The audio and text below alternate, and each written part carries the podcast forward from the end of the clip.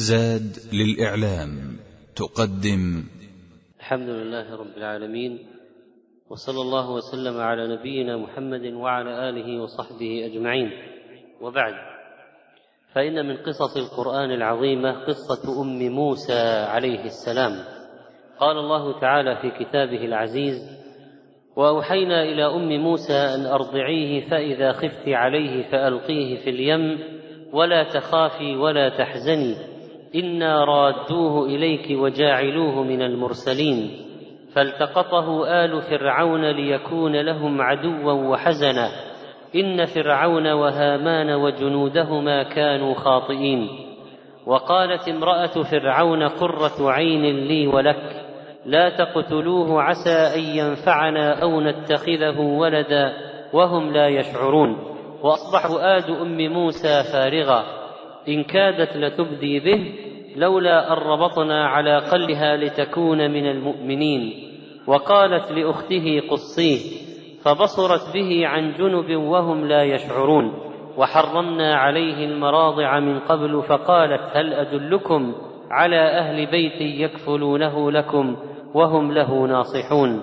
فرددناه إلى أمه كي تقر عينها ولا تحزن، ولتعلم أن وعد الله حق ولكن أكثرهم لا يعلمون. وقد ذكر الله تعالى في سطر هذه السورة، وهي سورة القصص، أنه يتلو علينا من نبأ وخبر نبيه موسى عليه السلام وعدوه فرعون بالحق والصدق لكل سامع يسمع وذي عبرة يعتبر، كأنه يشاهد الأمر ويعاينه. إن فرعون علا في الأرض، تجبر وطغى وبغى وعتى وآثر الحياة الدنيا وأعرض عن طاعة الله، فصار يزعم بأنه الإله ويقول: أنا ربكم الأعلى، وتواقح فقال: ما علمت لكم من إله غيري.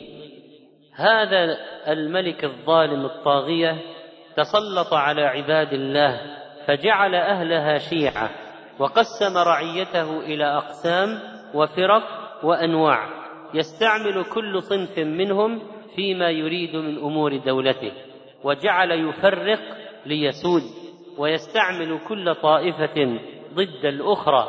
وهناك طائفة منهم يستضعفهم، وهم بنو إسرائيل من سلالة نبي الله يعقوب ابن إسحاق ابن إبراهيم الخليل عليهم السلام، وكانوا في ذلك الوقت هم أصلح أهل الأرض، وكانوا هم المسلمون.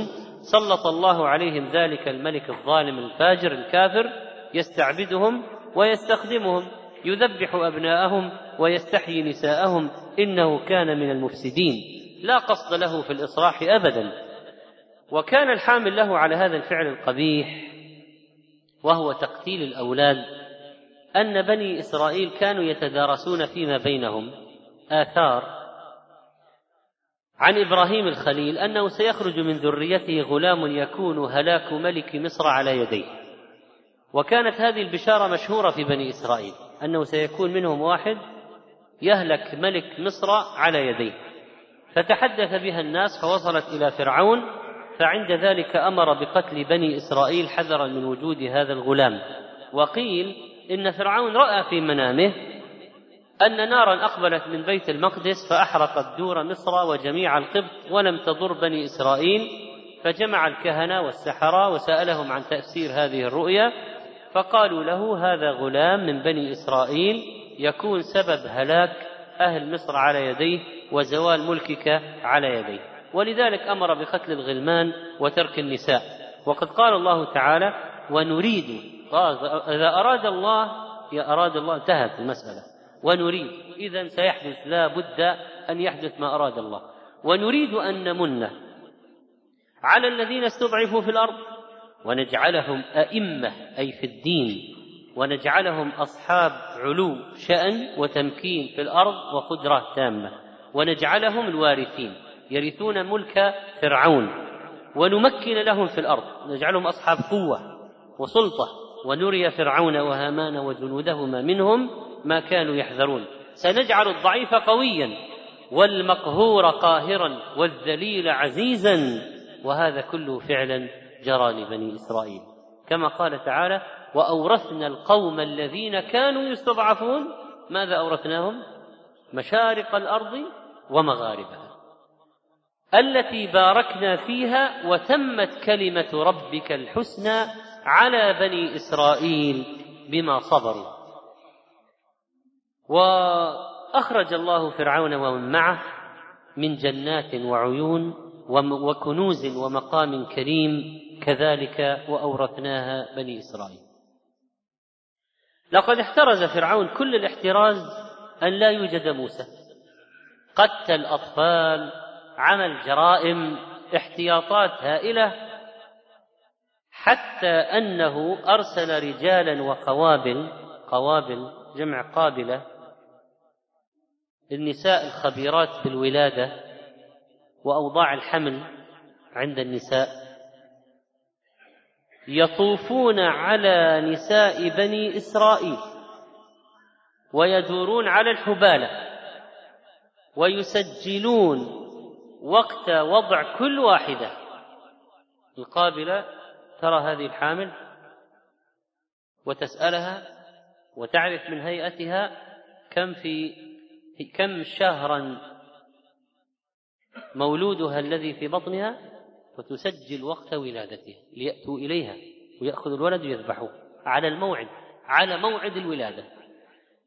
فتصوروا نفسية ومشاعر الأم الحامل التي يأتيها هؤلاء المجرمون يسجلوا موعد الولادة ليأخذوا الولد ويذبحوه، فأي نفسية تعيش وأي وضع تكون فيه وهي تعرف أن هذا الذي ينمو في بطنها ويتغذى عليها آخرته وعاقبته أنه سيؤخذ ويذبح. فلا تلد امرأة ذكرا إلا ذبحه أولئك الذباحون من ساعته، كما قال ابن كثير رحمه الله. وقال: وعند أهل الكتاب أنه إنما كان يأمر بقتل الغلمان لتضعف شوكة بني إسرائيل، فلا يقاومونهم إذا غالبوهم أو قاتلوهم.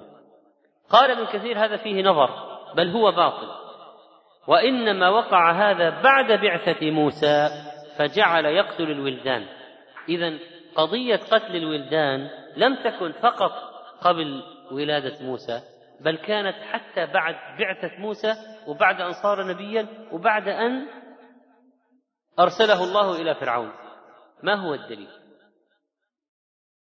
هو الدليل على أن فرعون استمر يذبح أولاد بني إسرائيل حتى بعد أن بعث الله موسى إليه؟ ما هو الدليل؟ طيب، أخص من هذا الدليل وأصرح منه: فلما جاءهم بالحق من عندنا. من الذي جاءهم بالحق من عندنا؟ موسى عليه السلام. قالوا اقتلوا أبناء الذين آمنوا معه واستحيوا نساءهم.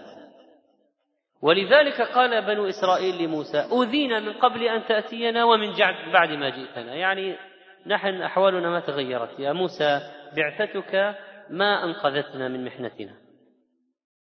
هؤلاء أصحاب العجلة منهم يريدون النتيجة بسرعة، قالوا: لا فائدة، يعني يا موسى أذينا من قبل أن تأتينا ومن بعد ما جئنا. قال: عسى ربكم أن يهلك عدوكم، اصبروا انتظروا، عسى ربكم أن يهلك عدوكم ويستخلفكم في الأرض فينظر كيف تعملون. فالصحيح أن فرعون إنما أمر بقتل الغلمان أولا حذرا من وجود موسى عليه السلام، حتى لا يخلق ولا يوجد ولا يحيا ولا يستمر في الحياة. والقدر يقول له: أيها الملك الجبار المغرور بكثرة جنوده وسلطة بأسه واتساع سلطانه، قد حكم العظيم الذي لا يغالب ولا يمانع ولا تخالف أقداره أن هذا المولود الذي تحترز منه وقد قتلت بسببه من النفوس ما لا يعد ولا يحصى، لا يكون مرباه إلا في دارك وعلى فراشك، ولا يغذى إلا بطعامك وشرابك وفي منزله، وأنت الذي تتبناه وتربيه وتتعاهده، ثم يكون هلاكك في دنياك على يديه. سبحان الله، قتل أعداد كبيرة حتى لا يوجد موسى، ولكن وجد موسى الذي سيهلك فرعون على يد سببه، ويعيش موسى أين؟ في قصر فرعون، ويأكل من طعام فرعون، ويتربى عند فرعون.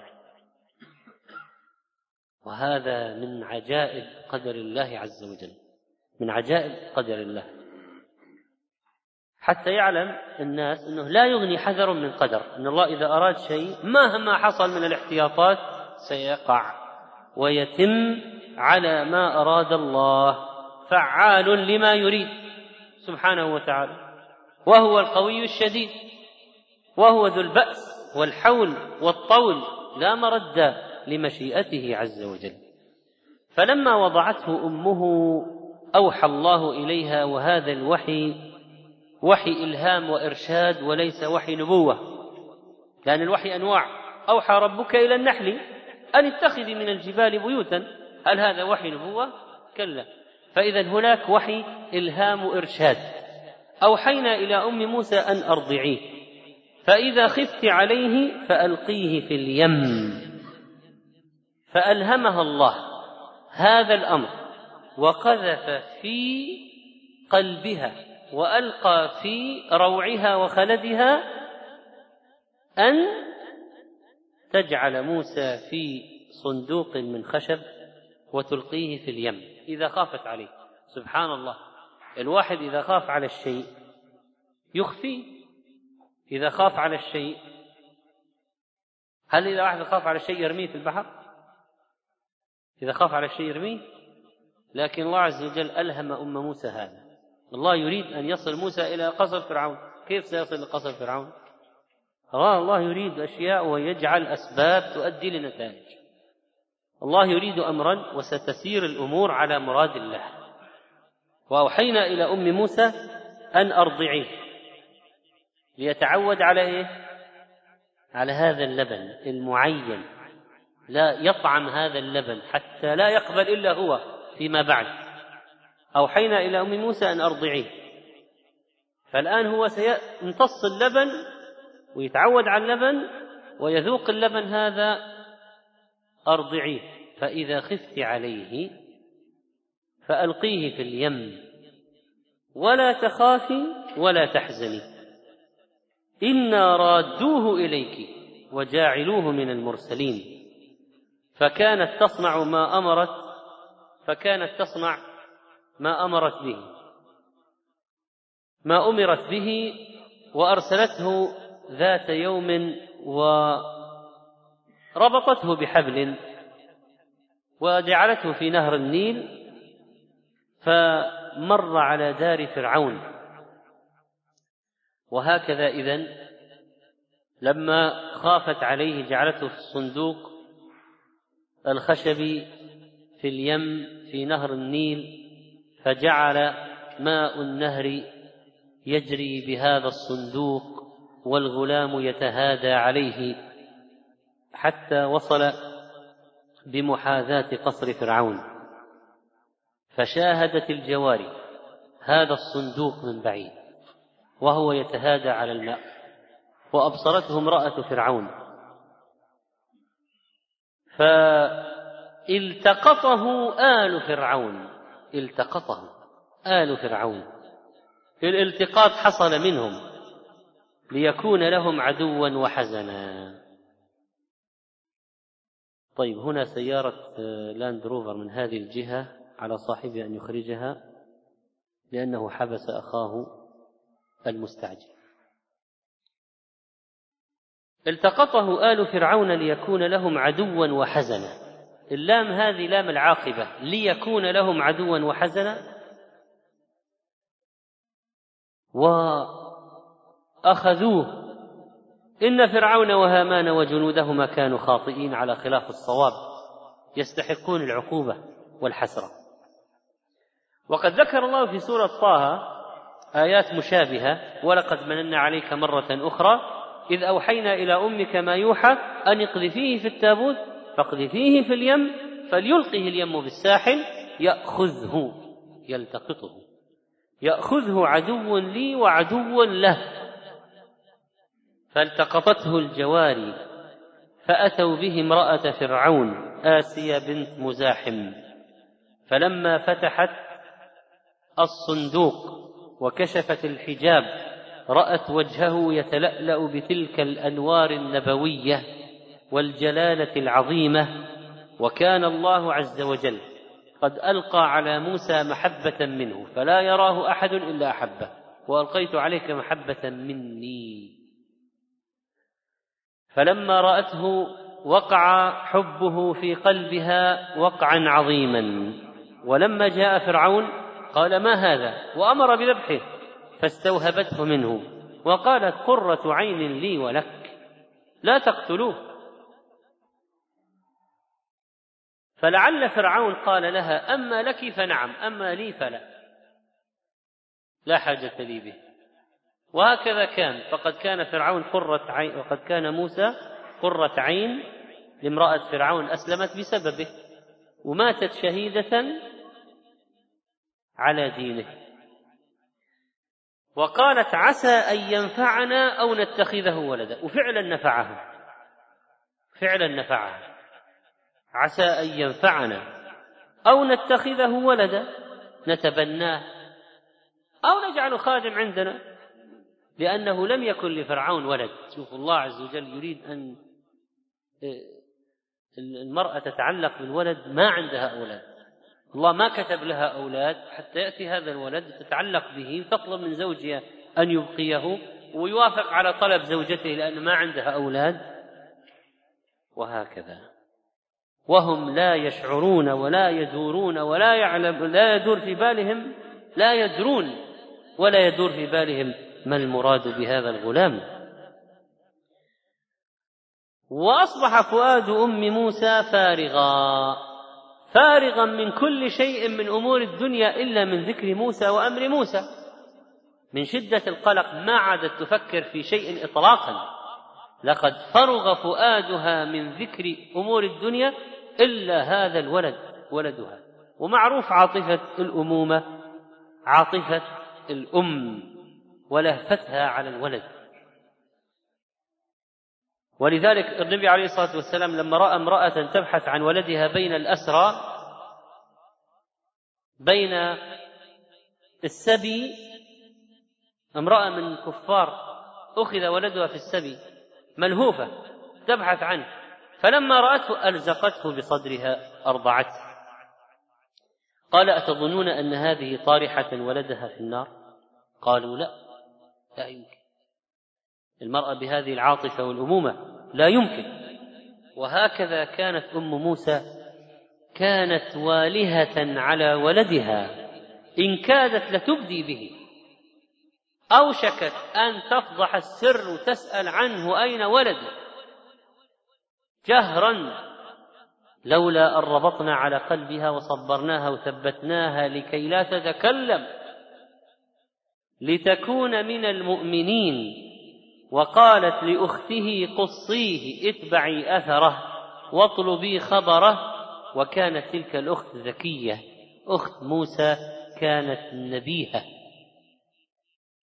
فبصرت به عن جنب، إذن تظاهرت أنها لا تنظر في الاتجاه ذاك، ولكنها جعلت ترقبه من بعيد بطرف عينها تنظر إليه وكأنها لا تريده، فبصرت به عن جنب، فحاولت إخفاء أنها تراقب أخاها. وهذا من تمام الحزم والحذر، فإنها لو جاءت إليه قاصدة لظنوا أنها هي التي ألقته وربما آذوها، فبصرت به عن جنب وهم لا يشعرون. إذن مراقبتها لأخيها كانت سرية خفية حتى أن القوم لم يشعروا بها. والآن أقدار الله تتوالى واحد وراء واحد، وأشياء تبنى على أشياء ومقدمات ونتائج. والله يريد أن يعيد إلى أم موسى ولدها، لأنه وعدها إنا رادوه إليك، فكيف سيتم ذلك يا ترى؟ وقد أصبح الغلام عند أهل فرعون وفي قصره، فما الذي يعيده إلى أمه التي تسكن في منازل الفقراء والمستضعفين من بني إسرائيل. وحرمنا عليه المراضع من قبل، فلما استقر بدار فرعون بكى الولد من الجوع، وأرادوا أن يغذوه برضاعة، ولكنهم لم يستطيعوا، فلم يقبل ثديا ولا أخذ طعاما، وجعل يشتد بكاؤه، فحاروا في أمره، وأرسلوا في القوابل والنساء حتى من السوق جاءوا لعلهم يجدون من يوافق رضاعه، ولكن لا فائدة.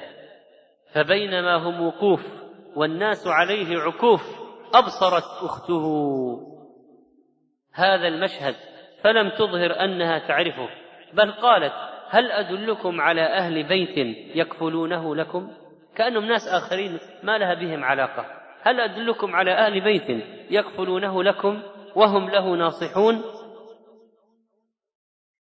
ولعلهم سألوها: لماذا هذا الاهتمام من هؤلاء؟ فأجابتهم: رغبة في صهر الملك ورجاء منفعته. ولأنهم يريدون أي حل قالوا: هات. فلما أتت بأمه التقم ثديها، وأخذ يمتصه ويرتضعه، ففرحوا بذلك فرحا شديدا، وأجرت آسيا النفقات والهدايا والهبات على أم موسى، لأنه وجد الثدي الذي قبل هذا الولد الرضاعة منه. وهكذا جمع شمله بشملها، وصارت أم موسى ترضع ولدها وتأخذ على ذلك الأجر. وهذا معنى الحديث الوارد: مثل الذي يعمل ويحتسب في صنعته الخير كمثل أم موسى ترضع ولدها وتأخذ أجرها. وتحقق وعد الله الأول. الآن وعد الله عز وجل: إن ردوه إليك وجعلوه من المرسلين. والله وعوده تتحقق ولا بد، إنه لا يخلف الميعاد، ومن أصدق من الله قيلا ومن أصدق من الله حديثا. إذن وعد الله سيتحقق، وقد يتحقق الوعد الثاني بينهما عشرات السنين، لا يمنع. إبراهيم الخليل قال: ربنا وابعث فيهم رسولا منهم، يعني أهل مكة. متى جاء الرسول؟ متى استجيبت دعوة إبراهيم؟ بعد آلاف السنين. وبعث محمد صلى الله عليه وسلم، وجاء رسول منهم يتلو عليهم آياته ويزكيهم. إذن وعد الله لا بد أن يتحقق ولو بعد حين، لكن الناس يستعجلون. فالآن جاء الوعد الأول، رده الله إلى أمه. بقي الوعد الثاني: فرددناه إلى أمه كي تقر عينها ولا تحزن ولتعلم أن وعد الله حق. وهكذا يزداد يقينها ويعظم إيمانها. وظهر لطف الله بنبيه موسى الصغير وبأمه التي رد ولدها إليها: ولقد مننا عليك مرة أخرى إذ أوحينا إلى أمك ما يوحى أن اقذفيه في التابوت فاقذفيه في اليم فليلقه اليم بالساحل يأخذه عدو لي وعدو له وألقيت عليك محبة مني. وهكذا نشأ موسى في قصر فرعون، يأكل أطيب الطعام ويشرب أطيب الشراب ويلبس أحسن اللباس، ولتصنع على عيني بمرأى من الله وحفظ الله وبكلاءة الله سبحانه وتعالى. وهكذا يتربى في حفظ الله عز وجل وتحت نظر الرب البر الرحيم سبحانه وتعالى، ولا ينتقل من حال إلى حال إلا والله سبحانه قد قدر له أحسن التدبير. وهكذا كان ذلك الغلام العظيم الذي نشأ في كنف ذلك الملك الظالم. وهذه القصة فيها فوائد كثيرة، ومنها أن الظلم إذا عم فإن الله لا بد أن يأذن بزواله. وكذلك تثبيت أهل الإيمان وإن ضعفت شوكتهم وقلت حيلتهم، فإن العاقبة للمتقين، وقد قال الله: ونريد أن نمن على الذين استضعفوا في الأرض. ثالثا: وعسى أن تكرهوا شيئا وهو خير لكم، وعسى أن تحبوا شيئا وهو شر لكم، والله يعلم وأنتم لا تعلمون. فلا أكره لأم موسى من أن يقع ولدها بيد فرعون، لكن ظهرت عواقب هذا الحميدة، والآثار الطيبة لهذا. يعني أكثر شيء تخاف أم موسى على ولدها ممن؟ من فرعون، فما بالك إذا وقع الولد بيد فرعون نفسه. لكن سبحان الله، أراد الله أن يتربى عند هذا الظالم. ونجد في هذا من المصالح لبني إسرائيل. شوف الآن بنو إسرائيل في ضعف وذل ومهانة، لو موسى تربى في جو الذل والضعف والمهانة كان ممكن تأثر، لكن أراد الله أن موسى يتربى في بيت إيش؟ بيت عز، بيت عز، وتبنوه ولد. ولذلك كان يأمر وينهى. يعني نشأ موسى في بيئة منع وقوة وعز، ما نشأ ببيئة ذل وهوان. ولذلك لما استنصره الإسرائيلي على الرجل الآخر وكزه موسى فقضى عليه، يعني واضح الأثر في شخصيته.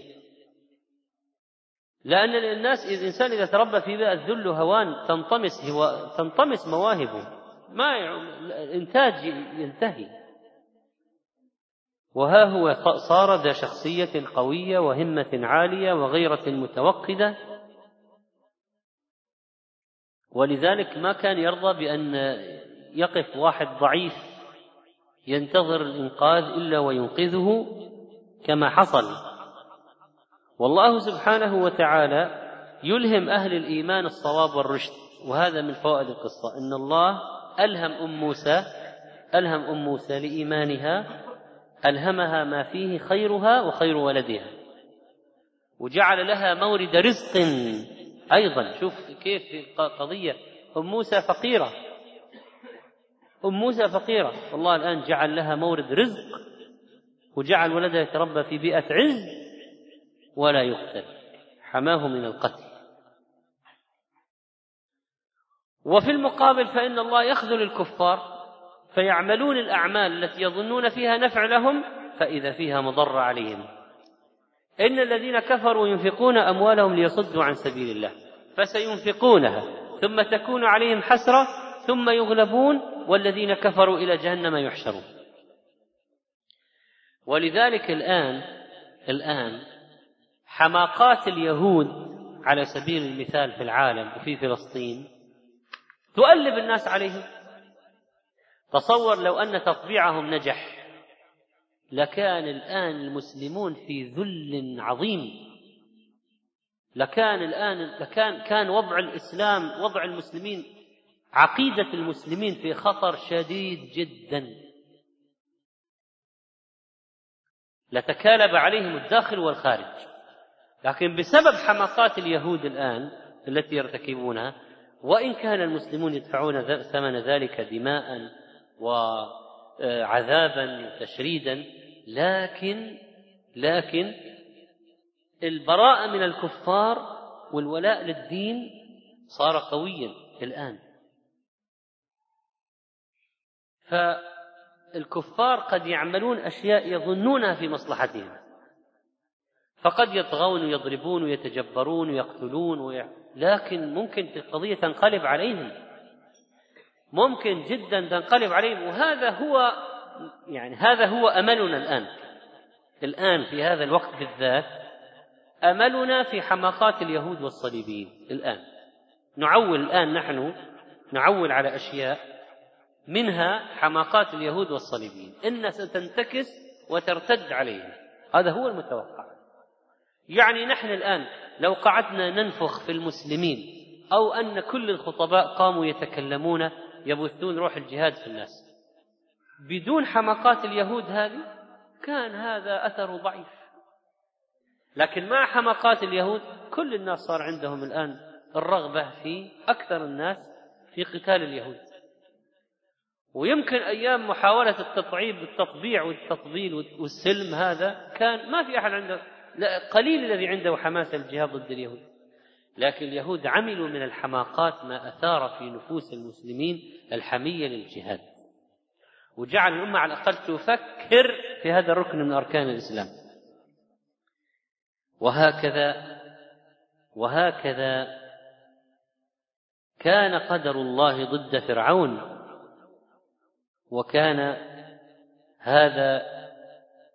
كانت هذه الشدة التي جاء بعدها الفرج. فسبحان من بيده الأمر، ما شاء كان سبحانه وتعالى. وتأمل كيف أن البلاء موكل بالمنطق، فأحيانا واحد يقول كلمة يتفاءل بها بالشر على نفسه فتأتي هكذا. البلاء موكل بالمنطق. ولما جاء النبي صلى الله عليه وسلم إلى رجل كبير في السن يعوده من المرض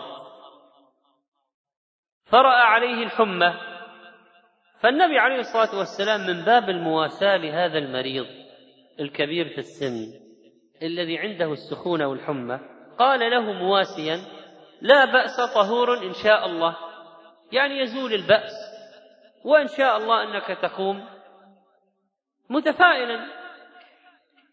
فماذا قال ذلك المسكين؟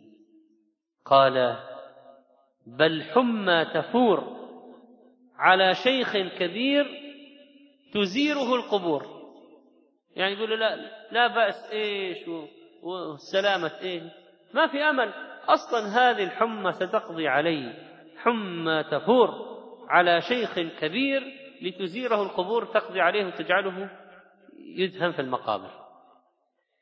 فلما رأى النبي عليه الصلاة والسلام إعراض هذا الرجل وقبح كلامه، يعني أنا أتفاءل لك بالخير وأن تقول لا ما في أمل، فلما رأى النبي عليه الصلاة والسلام هذا قال: فنعم إذن، يعني إذا هذا فألك على نفسك فنعم إذن. وفعلا رجل ما طول ده. فإذا البلاء موكل بالمنطق. وقد يتفاءل الإنسان على نفسه بالشر ويصاب به فعلا.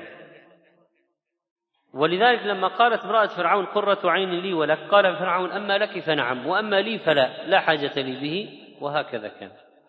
قالت: عسى أن ينفعنا، جاءها النفع وهداها الله به، أو نتخذه ولدا لأنهما تبنياه. وكان سكن الجنة بسببه، سكن امرأة فرعون في الجنة بسبب موسى. وفي فراسة من امرأة فرعون. ولذلك قال عبد الله بن مسعود رضي الله عنه: أفرس الناس ثلاثة، أشد الناس فراسة من رؤوس الفراسة في الناس ثلاثة: امرأة فرعون في موسى، يعني توسمت فيه، قالت: قرة عين لي ولك، لا تقتلوا عسى أن ينفعنا. وفعلا نفعها، فعلا نفعها. وصاحب يوسف حيث قال لامرأته: أكرمي مثواه عسى أن ينفعنا أو نتخذه ولدا. وأبو بكر الصديق في عمر رضي الله عنه حيث جعله الخليفة من بعده. ونرى في هذه القصة أن لله تعالى سنن كونية وسنن شرعية، وأنه إذا أراد شيئا فلا بد أن يكون. إنما قولنا لشيء إذا أردناه أن نقول له كن فيكون. ولا بد أننا نسير وفق هذه السنن ولا نستعجل، نصبر ولا نستعجل. ثم نلاحظ في هنا في الآية هذه فيها بلاغة عجيبة. لذلك لما استغرب الأصمعي من بلاغة إحدى النساء في وصفها وتشبيهها قال: قاتلك الله ما أفصحك. قالت: أو يعد هذا فصاحة؟ مع قوله تعالى: وأوحينا إلى أم موسى أن أرضعيه فإذا خفت عليه فألقيه في اليم ولا تخافي ولا تحزني إنا ردوه إليك وجاعلوه من المرسلين.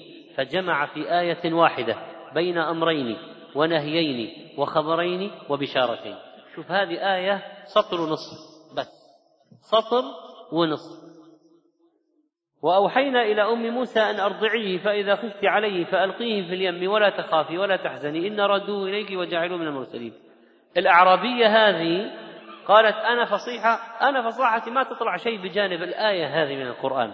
آية هذه فقط، هذه على قصرها فيها أمران ونهيان وخبران وبشارتان. الأمران ما هما؟ أرضعيه وألقيه. والنهيان لا تخافي ولا تحزني. والخبران أوحينا إلى أم موسى وإذا خفت عليه. والبشارتان ردوه إليك وجعلوه من المرسلين. شوف بلاغة القرآن العظيم كيف أتى بهذا في كلمات قليلة قصيرة. هذا ما يأتي به البشر، ما يأتي به البشر. والقصة هذه تدل على أن كل من أراد أن يقف أمام إرادة الله فهو عاجز ضعيف، لا يمكن فاشل خاسر، لا يمكن أن يغلب الله عز وجل. وأن الله سبحانه يشاء من الأساليب والطرق والأسباب ما يوصل للنتيجة التي يريدها سبحانه وتعالى. وأن البشر مهما خططوا مهما درسوا مهما رسموا مهما نظموا يضيع ويتلاشى إذا قضى الله بخلافه. وأنهم يعجزون عن فعل أمر والدفاع عن شخص إذا أراد الله عز وجل له الهلاك. أو أنهم يعجزون عن الإيذاء شخص إذا أراد له الله النجاة. ثم لله جنود أخفياء سبحانه وتعالى. أمر النهر أن يسير بهذا الصندوق ولم يغرق. وكذلك فإنه مع أوليائه وهو يمكر بمن مكر به كما مكر بفرعون لعنه الله. وهو يعوض عباده الصالحين ما فقدوه من الناس. فها هو موسى الرضيع يفقد حضن أمه وحنانها، فعوضه الله سبحانه وتعالى بالمحبة التي ألقاها عليه. وكذلك فإن كون الإنسان يأخذ أجره وهو يقوم بالواجب لا ينفي أجره. ممكن يعني يصير موقف الإنسان يقوم بشيء واجب عليه ويعطى أجر، ولا ينافي هذا، بل إنه يعتبر قائما بالواجب ولو أخذ عليه مالا إذا لم يطلبه ولم يرده. يعني هذا الله ساقه لأم موسى، ساقه بقدر عز وجل. ولذلك كان من أعطي المال بغير سؤال منه أن يأخذه. من آتاه الله مالا بغير إشراف نفس ولا مسألة فليقبله. نسأل الله سبحانه وتعالى أن يجعلنا ممن ينتفع بهدي كتابه، وأن يجعلنا ممن يتدبر هذا الكتاب العزيز. وصلى الله على نبينا محمد.